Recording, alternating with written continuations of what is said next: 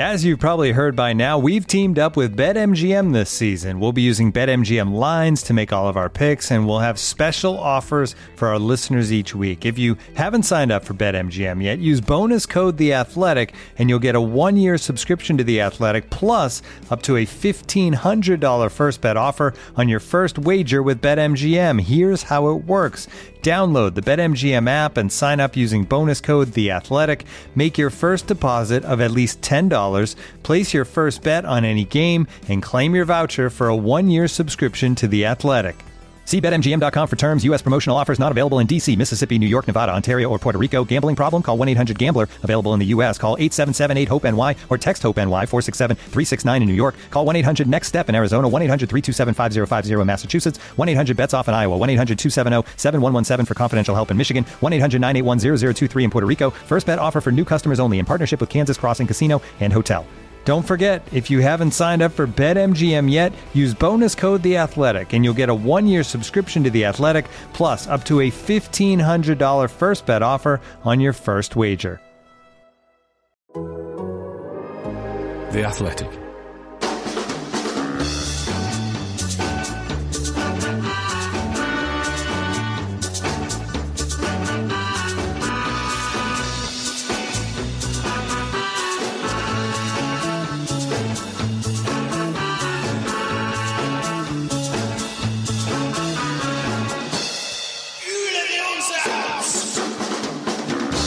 Hello and welcome to From the Rookery End, a podcast brought to you by The Athletic. Oh, it's been a while, but it's been a lovely break.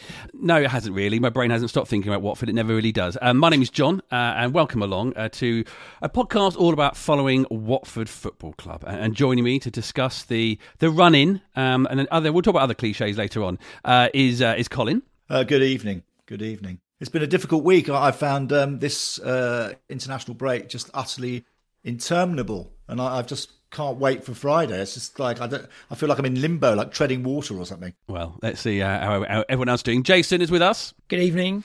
and Michael. Yeah, panic stations here as well because I. Oh, I'm- gosh. I'll tell you the state the state I'm at.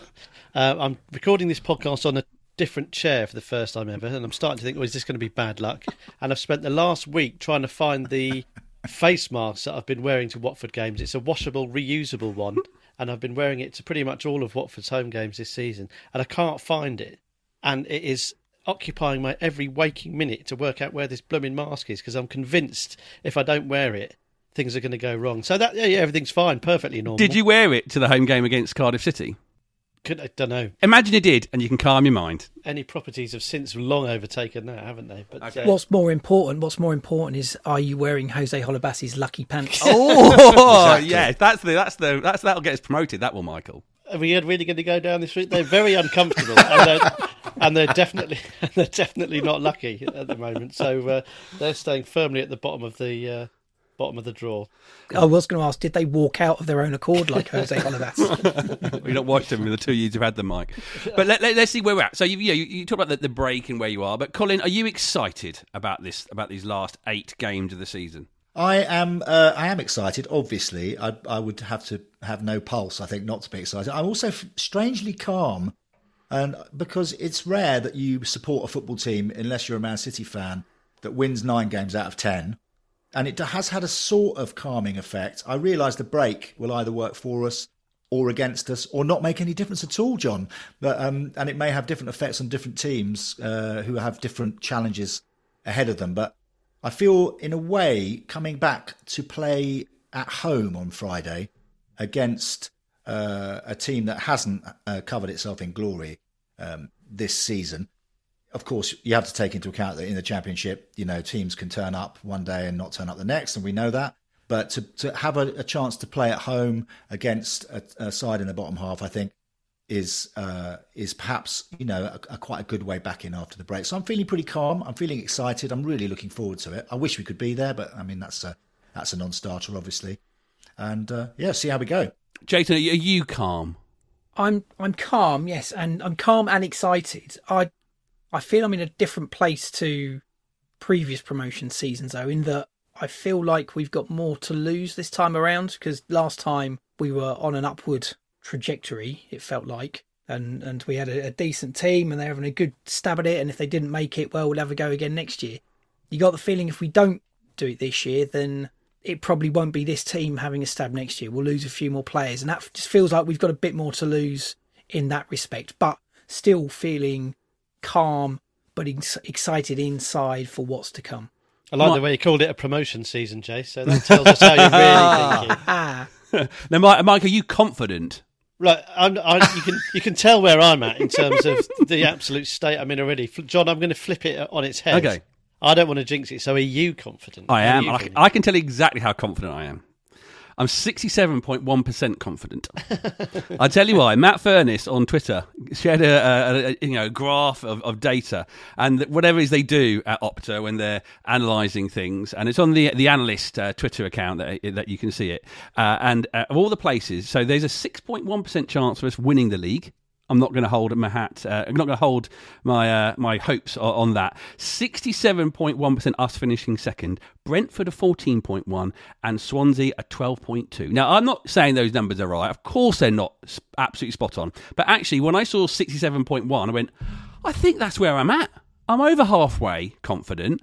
I'm not 90%, 80% confident. So I went, no, that's absolutely how confident I am. I'm 67.1% confident that Watford will finish in the top two. Now, Mike, are you going to be? You've already started on on this track. You know, hmm. do you want to get this out of your, your pragmatism out of out of it your, out of your system now? Well, I think everyone sort of alluded to it in in slightly different ways. Everyone's touched on the fact that there's reasons to be confident, but also reasons to be not fearful or trepidatious, but to recognise that this is now a, a different challenge, isn't it? For most of the season, we've been the hunter. Now we're the hunted. Um, so that puts a different dynamic on things. There's probably you know a mathematical number of points that realistically, if we get those, we're going to get home and hose. So, you know, will the will the, how, how will they approach that? Will so yes, um, let's get it out of the way because Please. we do, we do need to realise that you know I'm looking at the bit the, at the table now, and the, the, the BBC website shows the last five. Uh, results and of course it's www for for Watford win win win win win but it is different now the dynamic will have changed. People have been away. They haven't trained because they've been on, on international duty. The other clubs they know will have had a chance to regroup and perhaps have a look at Watford and work out what we've done so well. So it is a massive challenge, and it's a you know it's an eight game league now for Watford, isn't it? And we know that if they finish top of that league, they're they're going up. But that brings within it with it pressures, and we will feel it as well. I'm sure as the as the weeks go on. We've probably as at the start of this week, we probably sort of woke up on Monday morning thinking, right, this is it. This is the start of the week, of the start of the period that's going to determine whether when fans are allowed back into grounds, whether we're going to be a Premier League side or a, or a Championship side. So it's the nervous tension, nervous energy, I think, abound, isn't it, amongst us supporters? And I think we have to recognise that, you know, yes, Sheffield Wednesday have struggled. Yes, you know, Middlesbrough is a is a game that we could probably hope to get something out of. It's all different now. We've got to start again. The momentum has stopped and we just have to take each game as it comes. Oh God, listen to me. But I think it's so important that we just somehow get the continuation from that form into this period now. Because if we can, if we can turn in an early performance like the performances we've had in the last nine, nine, nine games out of ten, then I think we'll be looking looking good. But big ask still, big ask. Swansea and Brentford still got games in hand. They've of course got to play us, which they're probably more worried about than than we are actually. But um, yeah, long way to go. Long way to go. Cautious optimism. Am I, allowed to say that? Yeah, I'll, I'll let you cautious. Always cautious, uh, especially at this point with eight games to go. But I want to, I want you to look back now. I want to maybe let's let me play some calm music for you. Uh, okay, right now let, let's think back because I, I think we need to get our expectations straight. Because I hear what you're saying, Mike, about us being the hunted, and I don't think it's any different. We've been the hunted by most of this league all season because we were the ones that came down from the Premier League. We're still hunting, but we're hunting Norwich. So we are still the hunters. It is still possible for us to get that top slot. Uh, well, 6.1%. Now, when you think back to 2014 15, when did you believe we were going to go up automatically? I'm going to read the last. Just calm, calm, calm. Uh, I want you to. I'm going to read you the last eight games of the 2014 2015 season. And I want you to say, tell me when, which game is it you started to believe we were going to go automatically? The eighth game, the eighth to last game. Watford nil, Ipswich Town one. It was our only loss in those eight games. I didn't feel it. Next game, Derby two, Watford two. Watford two, Middlesbrough nil. Promoted. That's when- really? That's when I, I felt it. That because With I- still one, two, three, four, five, with still with five games to go. yeah, is this because is this is this the real Mike? Come on. Go on then, Mike. Why that game? I spent a lot of 2014, 15 very, very drunk and uh, happy. no, not not not at all. I I just felt that it was so close, wasn't it? It was it was much much closer than it was now. All the, I think all the sort of top four were almost tied on the same points for. For quite a long time, weren't they? And that, that Middlesbrough game was really because they were they were challenging, weren't they? With us, they were one of our, our direct rivals, and I just felt that we needed to win that game to to show our credentials, to really show our credentials, because it, it was an up and down season, really, didn't it? We we lost four in a row, and it was really up and down. I thought, right, we're going to have to really, really show our what we're capable of in that game, and uh, it felt in, the, the togetherness that day, the the noise in the in Vicarage Road was Yeah. absolutely incredible, and it, at that that and that at that moment, it felt like we'd hit terminal velocity. It looked like the momentum at that point was going to be too much for the others to, to deal with. The way we dealt with it just so professionally, and coming on the back of a, a decent result away at Derby, where I think we'd gone down to ten men, hadn't we? Gone behind, and then equalised as that lovely ball was it Guedioura's sort of defence splitting ball. Um, and yeah, it's just that Middlesbrough game. It's that's when the boys I think rolled their sleeves up and made their statement. And I thought th- that's it. They've passed their test. And if they if they can if they can do it here in the, in the biggest game of the season as it was at that stage, they will they will carry on. And I I genuinely felt, obviously with with caveats, is nothing's done and dusted. But I just felt that at that stage the momentum was really really with us. We'd put our flag in the sand. We'd lay down our marker. Um, and you know that just it, we felt together. And obviously we haven't got that this year. So, but that was the point for me. Surprised if, if believe it or not. Yeah, I mean, the, the key word is believe. You know, that we believe we were going to automatically. Let's, let's see when Jason and, and, and Colin felt their, their belief last time. So, with uh, with five games to go, Millwall nil, Watford two. Four games to go, Forest one, Watford three. Yeah, that's when I started to believe. I went to that game. It was Florence's first away game. It never felt in doubt that result. And some of the players that had been brought in, kind of on loan and stuff, I mean, there- there's a Connolly scored a goal who was a kind of he was a defender from Cardiff on loan, and he ran the whole length of the pitch. And, and I think he I think he passed it off to Ighalo, who, who hit it, and the keeper saved it. and Connolly followed up and scored. And I came away from that game thinking we've gone to Forest, who were at that time, not so much in recent years, but back then they were a kind of looking for a playoff, sort of the big club in the in the division. Uh, and they, they'd had their problems, obviously, and changed managers a lot of time, and they're still doing that. But it felt like a big ground that had seen the European Cup, and we, we went there and, and we, we really put on a bit of a masterclass tonight. And and I did come away from that thinking, well, it is really ours to sort of to lose. And we just, as, Mike said, we just looked like a team that was playing with smiles on our faces, happy to be together, playing for the coach who was as committed as any coach I think I've ever seen, standing there in his suit and tie mm-hmm. on the touchline and, and thinking really hard. He wasn't much of a shouter, Jokanovic, but I mean, I'm sure he was behind the scenes because he looked like he had, you know, he had a temper on him probably, but and he gave you that death stare, which obviously terrified me. But there was something about him. He he watched the game in a really clinical way, and if something wasn't working, he would just say, "Right, this isn't working. I'm changing it. Sorry, you're coming off. You're going on."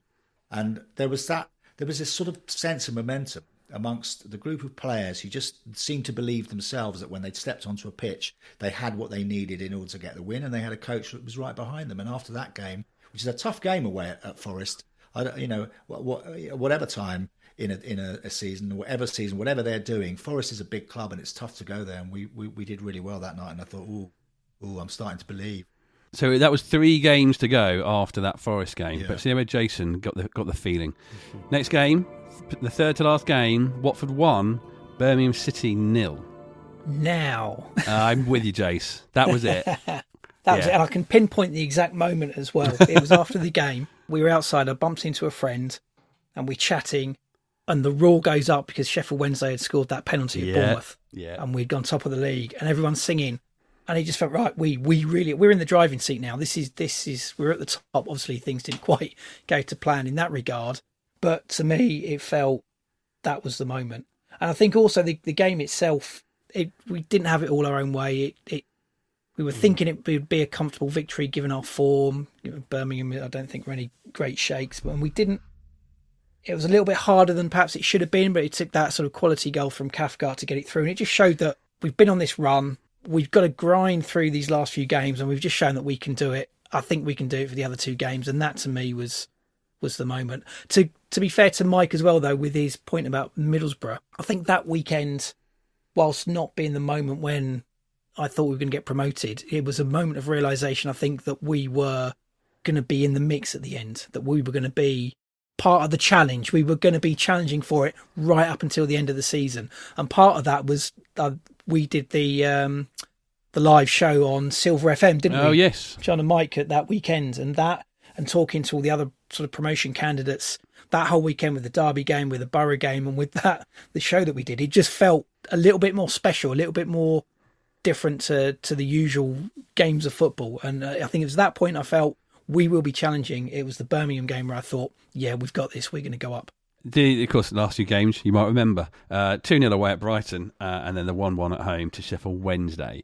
And, and you know, several points there. You know, I absolutely agree about that word believe, and I think Mike, you were right. I at that middle of the game, I could believe we were going to do it, but it did take into the Birmingham game for me to truly believe because of we were like I said, as Colin said, we were in the driving seat because we were top. Um, and I don't think we're going to be in the driving seat really because there's only going to be as we're assuming, Watford, Swansea, and Brentford playing for a one position, not say the two positions that we had back then. But that squad, Mike, mm. do you think this squad now, the current squad, is better than the 2015? Or, or, or, or actually, that's that's a wrong thing to say. In what way do you think they're better? a really interesting and, and, difficult question, isn't it? I think, but what I what I where I think they're similar is that they both came to the party or at least look like they're coming to the party when was absolutely necessary. You mentioned that that promotion side had a had a really rough patch when when Slav took over, um, and only really started baring their teeth, didn't they, in that, that game at Fulham?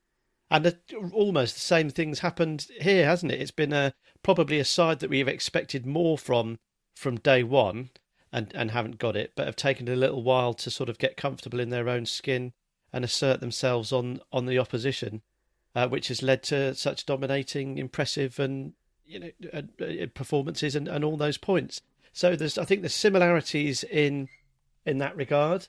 Um, I think this, the sort of team over the last 10, 10, 12 games or so, is a lot more fun, which that, that 14, 15 side was. They just, they, they look like they're enjoying their football. We all mentioned the games there where they had to grind through the, the, the Birmingham game, but all the others, they actually look like a really good side, and, and and like the guys have said, look like they're enjoying their football. I think it's it has been the same with with these guys in this in this run in.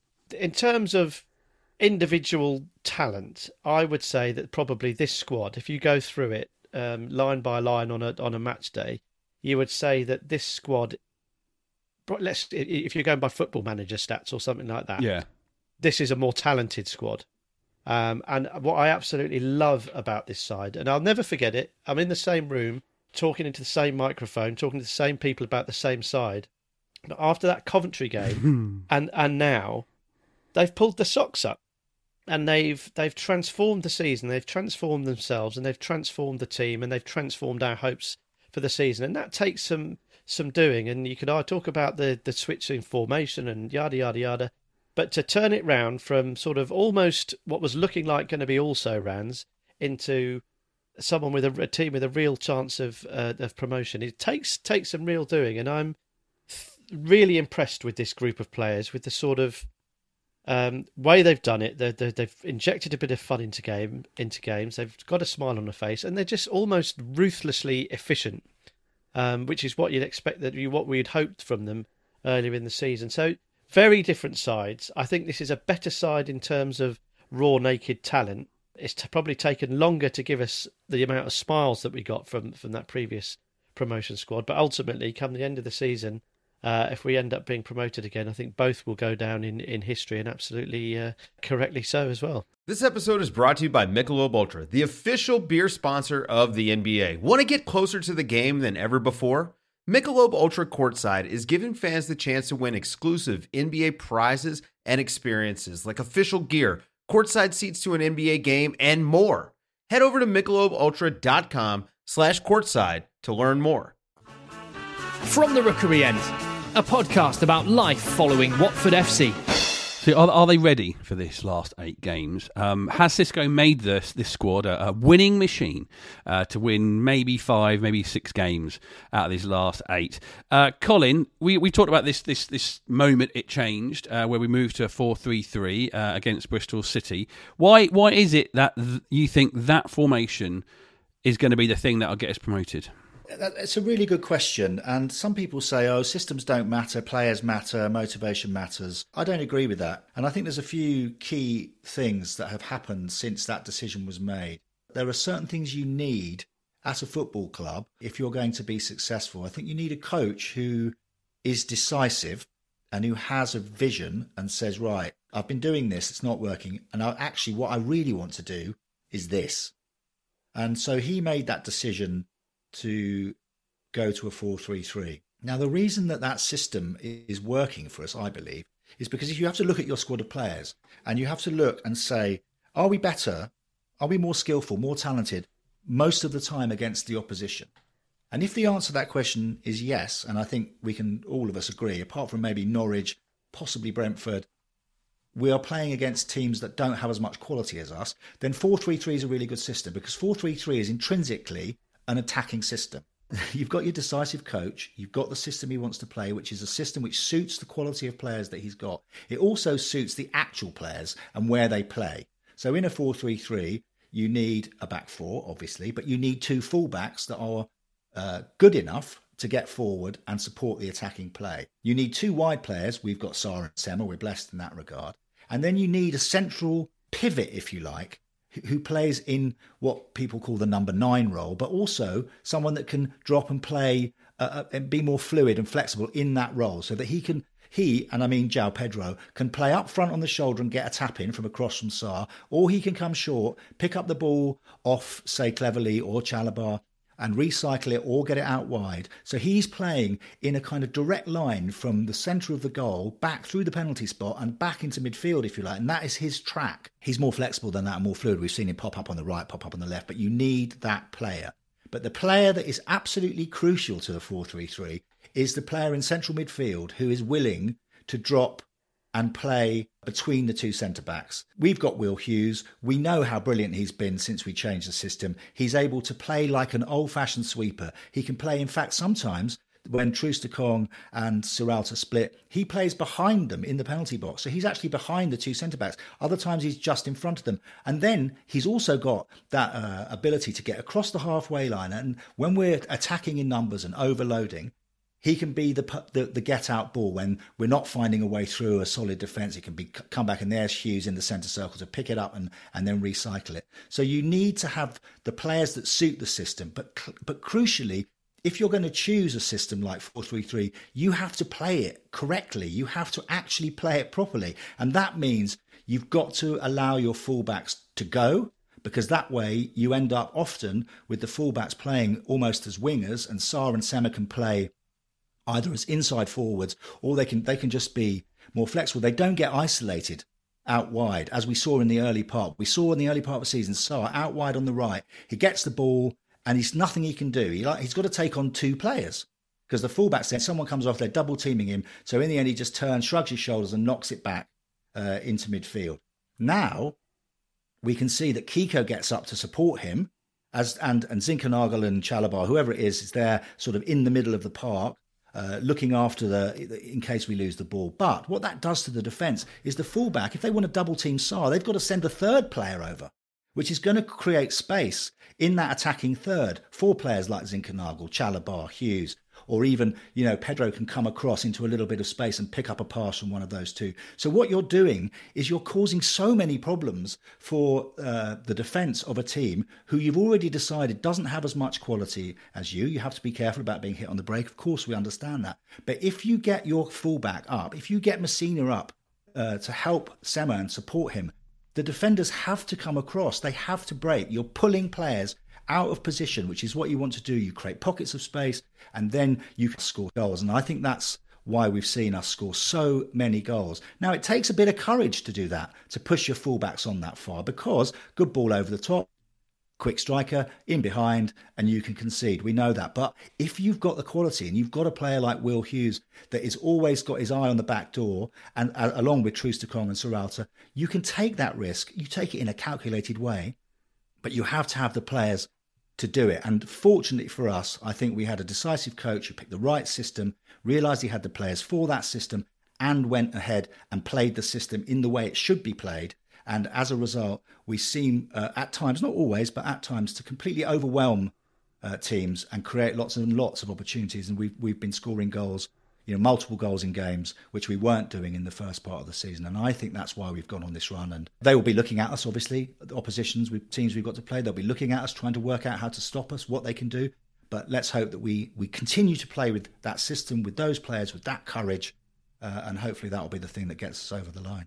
I think my confident, confidence level's gone up slightly there. Yeah, you're absolutely right, right, Colin. But Jason, you know, this is a, a, a, strange league with lots of different types of teams playing. You've had a couple of weeks. Can you pretend to be uh, Xisco Munoz?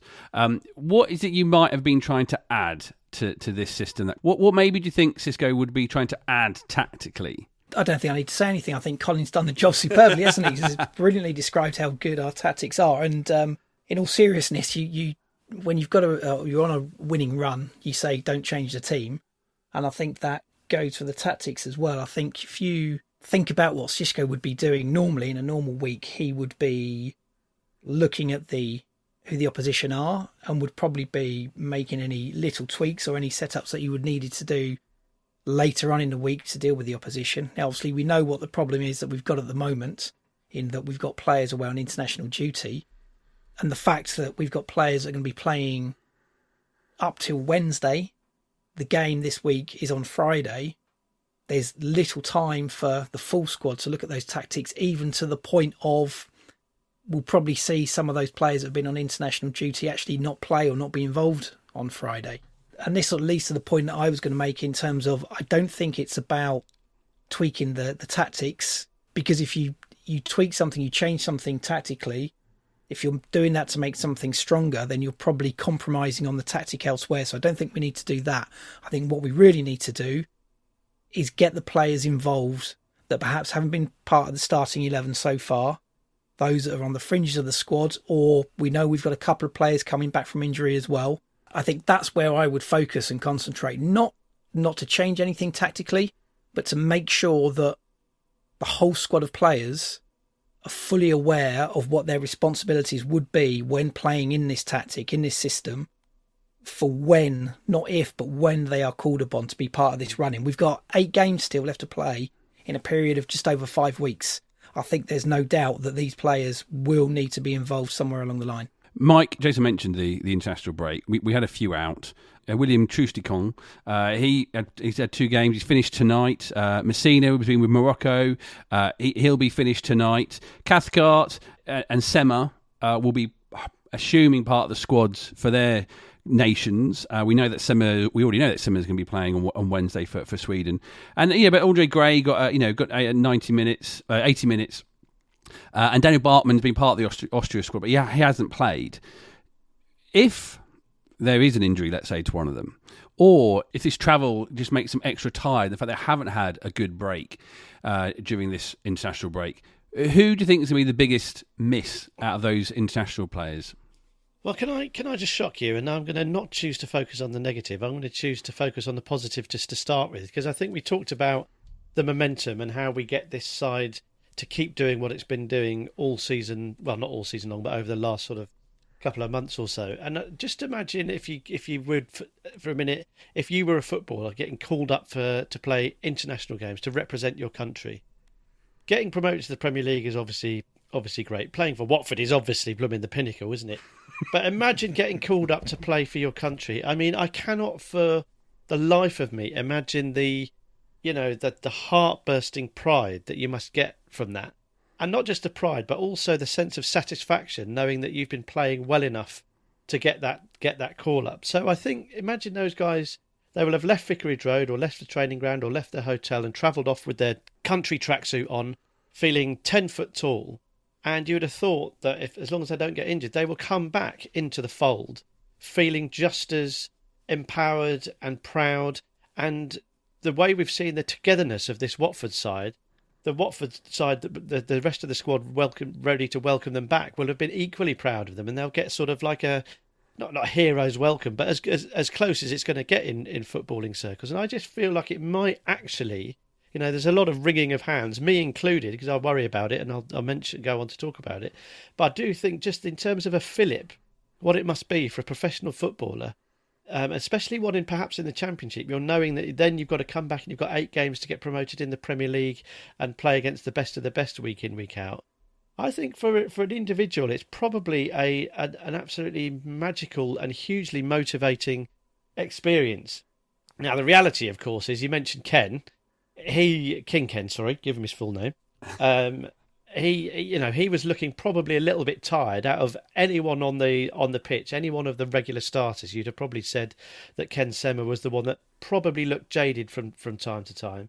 Now he's playing on Wednesday for for Sweden and then Watford are playing on Friday. So you'd have to say that it's unlikely he's going to make it, really, wouldn't you? But the other thing is, he had he. Uh, this is only his his only game. He didn't play in the previous games for Sweden, so he did have a good week of not doing, you know, not not not, not doing much, but you know, resting in some sense. Yeah, I just and and yeah, and I, and, I, and it feeds into everything else I've just said, John. I think not playing but being there, I think is is is good, you know, from from a Watford point of view. But the the logistics, the sheer, the stone cold logistics of playing a game on Wednesday and then and then travelling back to, to Watford, getting checked out, training, meeting up with your teammates, and being ready for a match on Friday. I'm not sure how, how feasible that is. He would be a big miss for me. I think if if for example if he wasn't available or was was unable to hit the ground running, certainly by by Monday against Middlesbrough. The other one I think is Troost-Ekong. I think has been has been good for Watford, but we've got yeah, Kabasele we've seen come back from from uh, from injury. He's training, so it looks like he's fit for selection. So Craig Cathcart, you would have thought maybe been around the block enough to sort of know how to manage himself and manage his body to, to be to be available, perhaps. For me, really, it's Ken. I'm, that, that's the one I'm I'm worried about the most. Um, but let's choose to be positive and let's choose to work on the basis that if they all come back unscathed, then it it will actually be be a fillip, and uh, let's hope that uh, I, I, I do. It does make me laugh. I always remember when Manchester United, you know, growing up, it was always Liverpool and then and then Man United, and all the Man United fans used to say, "Oh, I hate England. I can't believe all these players are going off on international duty." how how dare you? Sort of, it's England. It's the pinnacle. It's you know, you should be proud. And now I'm kind of thinking, mm, yeah, kind of get it really. I'd rather they were tucked up at, at, home in front front of Netflix. So, a, uh, if there are any Man United fans uh, listening that uh, were on the wrong end of me getting cross in the 90s about them complaining about their players going off on international duty, sorry. Is that the most niche apology ever on the It might be, but I, I, I do worry, and you do, yeah. you know, it's and it's interesting. You've got we've got Friday and Monday, so they they're coming in quick succession. Jason's point is a great one we're going to rely on a lot, a lot of the, this squad during the running. Part of the Athletic Podcast Network. This is from the Rookery End. Uh, if you haven't already, then then please do uh, go to the athletic.com forward slash rookery end uh, where you can subscribe to the Athletic. Uh, it's uh, always an offer for you, uh, and the best ones. We try and get the best ones as a listener to From the Rookery End. at the moment, it's three ninety nine. That's three pounds and ninety nine pence per per month for the first six months of your subscription, and that's half price. You'll get all the stories from the heart of the game from a collection of some of the best writers in sport. If you like, or if you like to know more about uh, agents and, and, super agents, uh, there's a fantastic uh, interview that was done by James Horncastle and Daniel Taylor, two of the big writers at the Athletic, uh, where they uh, interview interview two of the biggest super agents uh, and they certainly seem like a, a, right pair of characters. Mino Raiola and Jonathan Barnett. Uh, get, go and check that one out. And also, uh, even though we, you know, there's all the all the stuff that Adam writes uh, about Watford on the Athletic, but there is a beautiful piece for those of you a certain age. Uh, Amy Lawrence, who's the Arsenal writer, about David Rocastle, uh, a phenomenal person behind Arsenal's perfect player. Uh, and I think if you are, I say, of, of our age, then you will remember Rocastle. So go and find out about that, that the expert analysis uh, and the wonderful coverage they put into sports from across the world. Theathletic.com forward slash rookery end.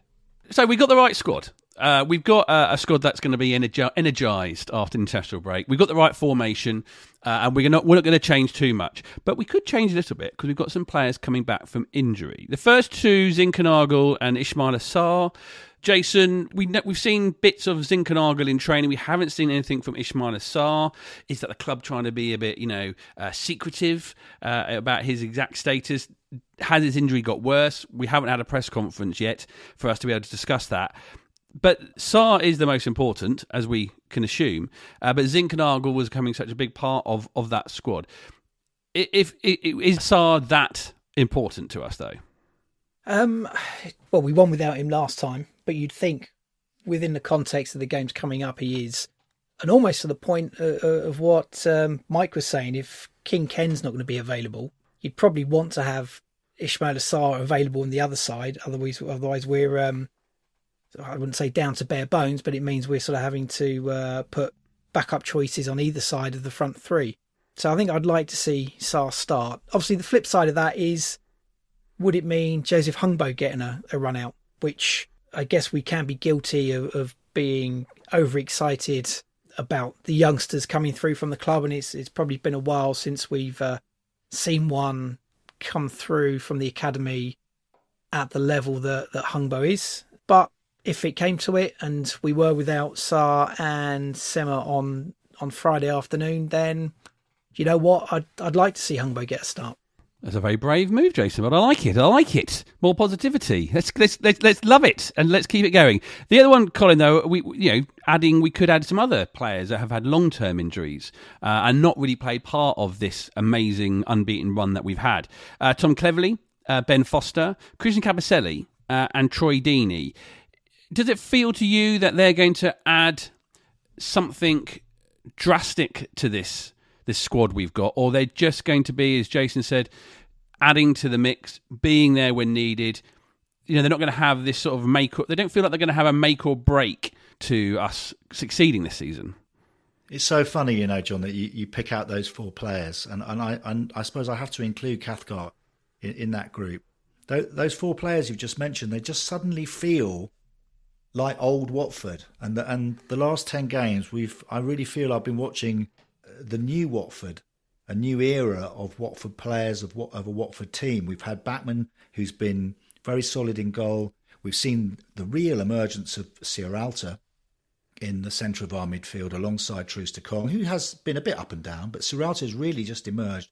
Masina's been improving, and then in the middle of the park, players like who have come in really canny little signings to help uh, through this difficult part of the season with so many games and obviously a few injuries players like Gosling, players like Sanchez, and also Zinkernagel. So for me, the only one really of those four that I would think I would be, you know, see in the starting lineup and go, okay, good, because we know we can rely on him. And that, that's Tom Cleverley. And we may well need him Friday because, as has just been described, there may be a, a scenario where Ken is, is too tired to play and Sarr is not quite ready to come back into the side, at which point we probably have to push Zinkernagel out to the right.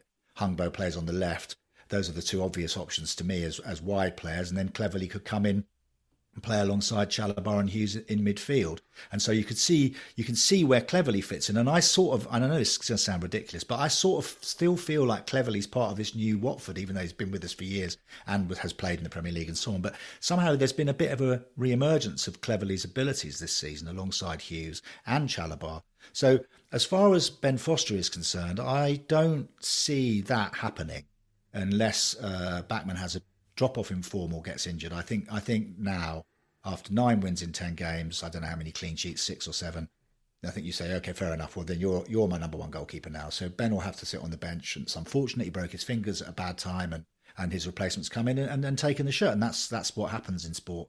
As far as Cathcart is uh, Kabasele is concerned, we know what we get with with uh, Cathcart and Kabasele. We've seen them play together a lot.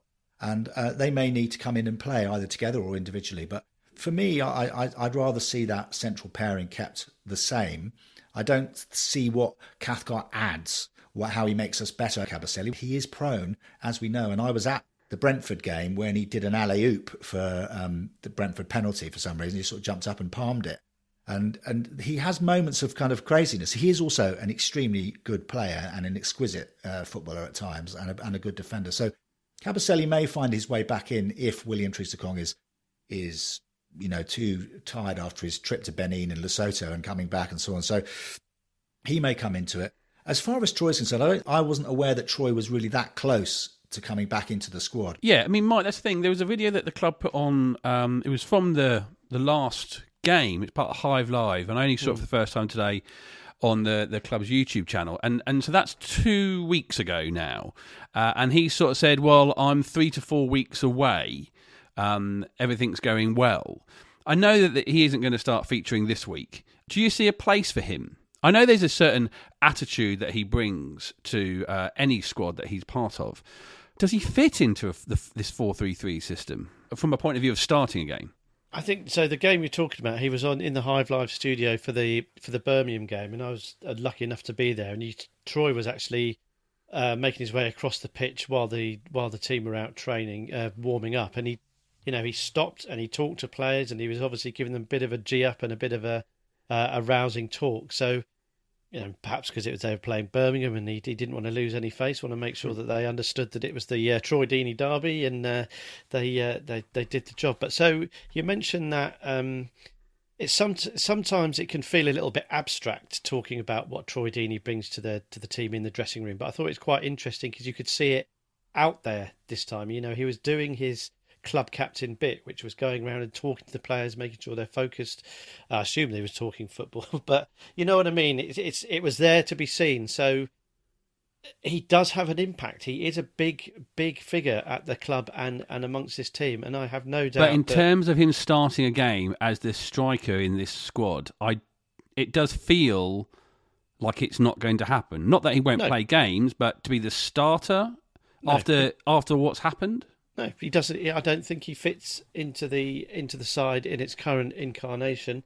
I don't think he would expect to fit into the side in its current incarnation because we talked about the Bachmann Foster debate. You know, Bachmann is the man in, in possession of the shirt, therefore he he hasn't done anything to lose it. And you know, even even more sort of black and white, if you like, is is is up front with you know the, the current team, the current eleven with that that three up front have have scored a hatful of goals. And earlier in the season, we didn't score a hatful of goals, so it's not it's not rocket science, and I don't think it'd be a surprise to anyone listening, to to to anyone watching, or to Troy Deeney himself. I think he mentioned in that interview that he's obviously itching to get back, but he's also really proud of of the side, and and, and I think that speaks again to the to the state of this squad. They they're taking pride in each other, and and, and they're they're enjoying seeing this turnaround in form, and they're enjoying us being a force in this division. And I think they all recognise that they will have a job to do. And for for Troy Deeney, it's an unfamiliar job now. It's going to be as support, I think, because if it ain't broke, don't fix it. And at the moment, Watford's front three is the exact opposite of broke, isn't it? It's it's doing really well. So why why would you why would you change it? Why would you alter it? What I would say is that I can see a huge place for Troy Deeney in a in a match day squad. You know, let's talk about just the Luton game, for example, and just the the the feathers he was able to ruffle when he came on with uh, you know in a close game towards the end in a derby. The referees know him, so he can talk to the referees. If we need someone to stick their bum in the way of it for five minutes in the corner, he can do that. If a, if a back four is, is tired after being run ragged by Ken Sema, João Pedro, and Ismaila Sarr for 70 minutes, how are you going to feel as a centre back or a, or a right back or whatever with Troy Deeney coming back on uh, with his teeth bared with a point to prove? I, I would be pretty dispirited by that. So for me, it's it's it's not a question, but it's not a negative thing by any any stretch of the imagination. I st- I think he brings a lot. I think he has a lot to offer, and I think he will recognise exactly the same thing that we're recognising. That certainly to start with, he is going to be making his performances from off the bench. Now, we're not going to make predictions about games because that's going to change week to week, game to game. What happened for Watford, what happened to Brentford, what happened to Swansea. Things, things are going to change. What I do know, having looked at the last few years of, of promotion, 89 points should be enough. 90 points would, would, would get us there. But it's, it's how we get there. And, you know, you look at our schedule, we've got one less game than Swansea and Brentford. Some may argue that that's an easier run than that person, this person. Mike's already said, well, they've both got to play us. And that's that's exactly how I think we should be looking at it, rather than saying we've got to get this job job done before we play them. But Colin, Sheffield Wednesday first up on a Friday. I mean, this this weekend is is, is a bit jam packed. It's Friday and Monday, but then we don't play. We play one other weekday. We're going to have some space to sort of tinker and, and, and change and, and, and rest a little bit more. It's not going to be the bombardment of games we've had until this la- until this recent international break. But but Sheffield Wednesday at home on a Friday. That's just is a great way to start uh, after having all these players away on international duty. Yeah, I said earlier, coming back after a break, I think coming back to play at home against a team that has been struggling is probably what you would like. Not that you would allow that, and I'm sure that Xisco and the players won't allow that to make them at all complacent, but that is a, that is a reasonable start. I'm also with you, John. I wanted to say this actually. I think uh, a lot of people say, "Oh, our running is terrible. Look at our terrible running. We've got to play Brentford and we've got to play uh, Swansea. At the last two games, we've got to play Norwich away." My feeling is the total opposite of that. Firstly, they are now behind us and need points and will come feeling they've got to get something from those games, which will put them under more pressure. Second of all, if you're in a situation that we're in at the moment, being able to play your rivals means that it's in your power to rob them of points. If you don't play them, you have to sit on the sideline watching them play Birmingham or Rotherham or Sheffield Wednesday or whoever it is, Reading, Middlesbrough, and just hoping that they drop points. But when they play us, we can make them drop points, and I think that that can be a real uh, positive mindset to take into into a running. So I'm not I'm not overly concerned about the fact that we've got these games that we have to play against our closest rivals. I'm, I'm actually pleased, and I think it gives us an opportunity to really push them further away from us. Of course, if we don't, you know, we're, it, it, it's the opposite. But I'm not going to think like that. This game, this weekend, I think is is really crucial. We've got two games, one at home against Sheffield Wednesday, as already described, and then one away against Borough. Those are games on current form and in our current mindset. We would definitely be looking to get something from both those games, if not win them both. So that's um, you know, I think you have to chop it up into small sections. Yes, you can take it one game at a time if you like, but if you take this weekend as a whole, go, let's get through this weekend. Let's see if we can get four or six points and then have another thing. And I also think that not having the extra game will make a difference because players must be getting fatigued. They must be getting exhausted. They've also had to play in front of empty stadiums all season, which I'm sure at some point uh, becomes more dispiriting. You you know, you don't get that burst of adrenaline from the home crowd. It is difficult. So I think the fact we've got little gaps where we can recover properly and plan properly for the next game, I think is is an advantage. It's only one game that they're behind us. It's not more than that, so it's not going to make a huge difference. But listen, who would you rather be at this moment? Who would you? Where would you rather be sitting? Would you rather be us? As Channing Tatum. Oh, sorry. Uh, I knew that about you, Mike. um, who would you rather be? You know, you'd rather be us, wouldn't you? If you're a Swansea fan, you're thinking, "Oh God, I, you know, We've dropped back. We've lost two in a row. Brentford fans are, you know, having a, possibly having a recurring nightmare, thinking, "Well, this is not going to happen to us again. We don't want to drop into the playoffs and then get to the final." So, of the three sets of fans, I'm sure that we are the ones we would rather be where we are. So, all of these things together, I think, just provide us with that little bit of hope, that little bit of belief, little bit of confidence. But this weekend, I think, is massive. If if uh, and I'm not saying we will, and I'm touching wood all over the place. If we were to win these two games, that would put us on to 81 points, and that would really make it very hard for them, even if they won their two games with you know only five uh, six games to go to have to catch up that number of points. It's difficult when you're chasing and I, so I, I, I feel hopeful. The reason I, I said at the top of the podcast how sort of frantic I am about Friday and I think it's a I think it's a massive massive massive game but Middlesbrough would potentially be more of a statement getting a result there. But if we do manage to beat Sheffield Wednesday, and I still, every time I say Sheffield Wednesday, I think that last game of the promotion season. I was sl- very angry, as uh, John will attest. Uh, luckily, he managed to get a few pints of Peroni into me quick, smart, and I soon uh, soon sharpened up and was was happy.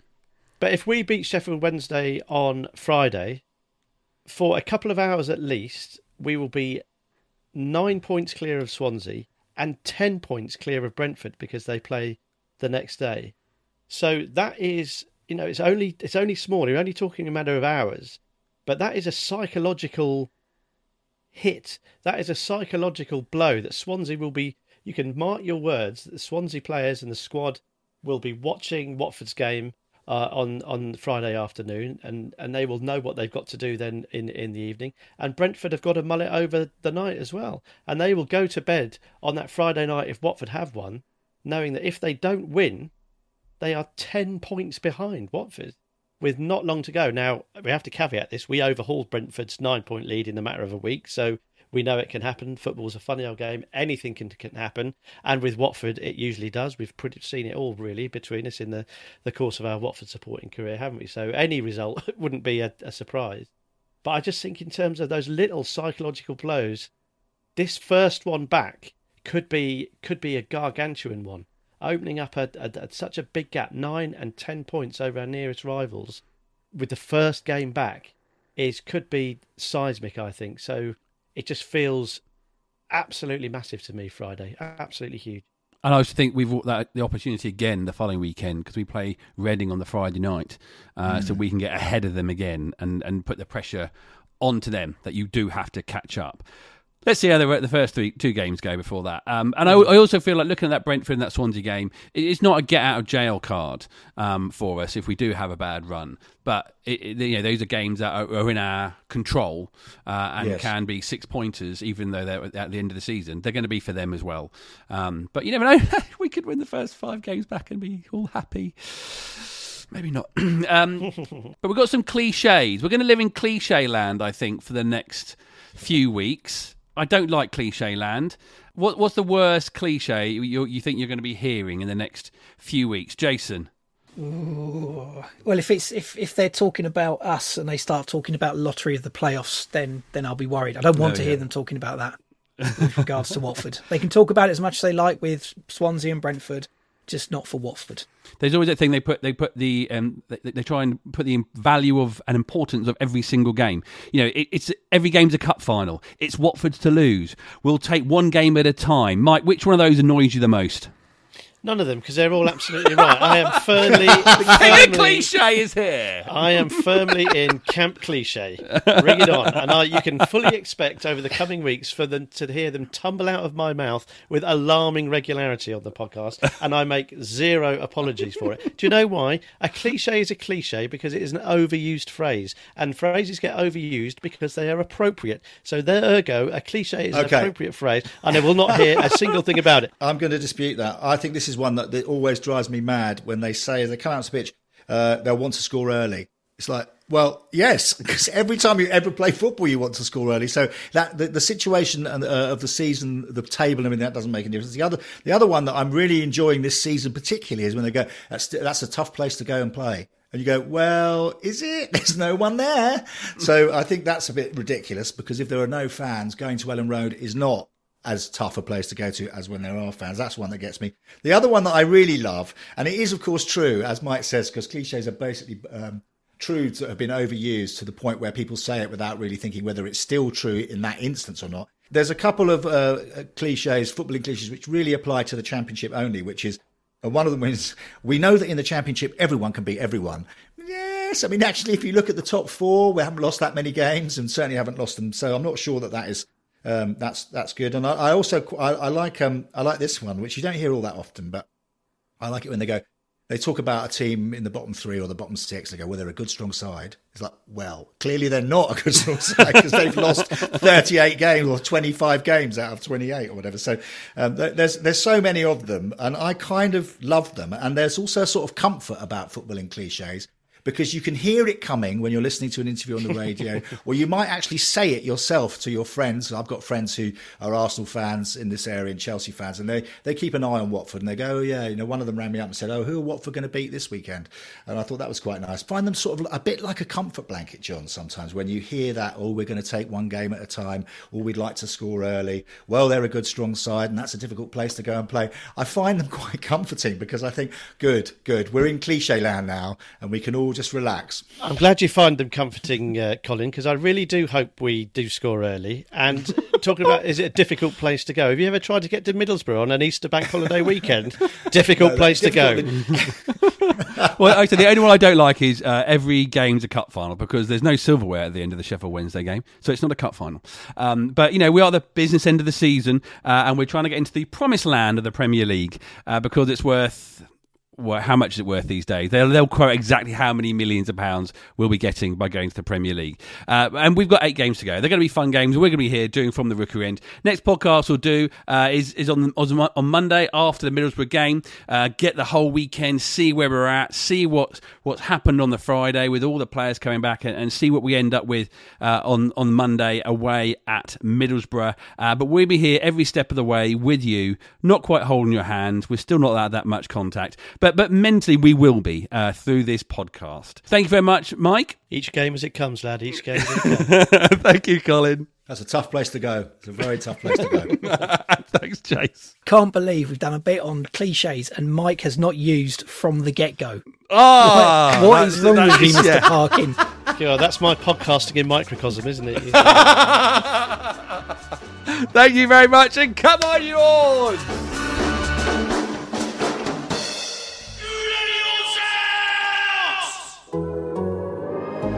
The Athletic.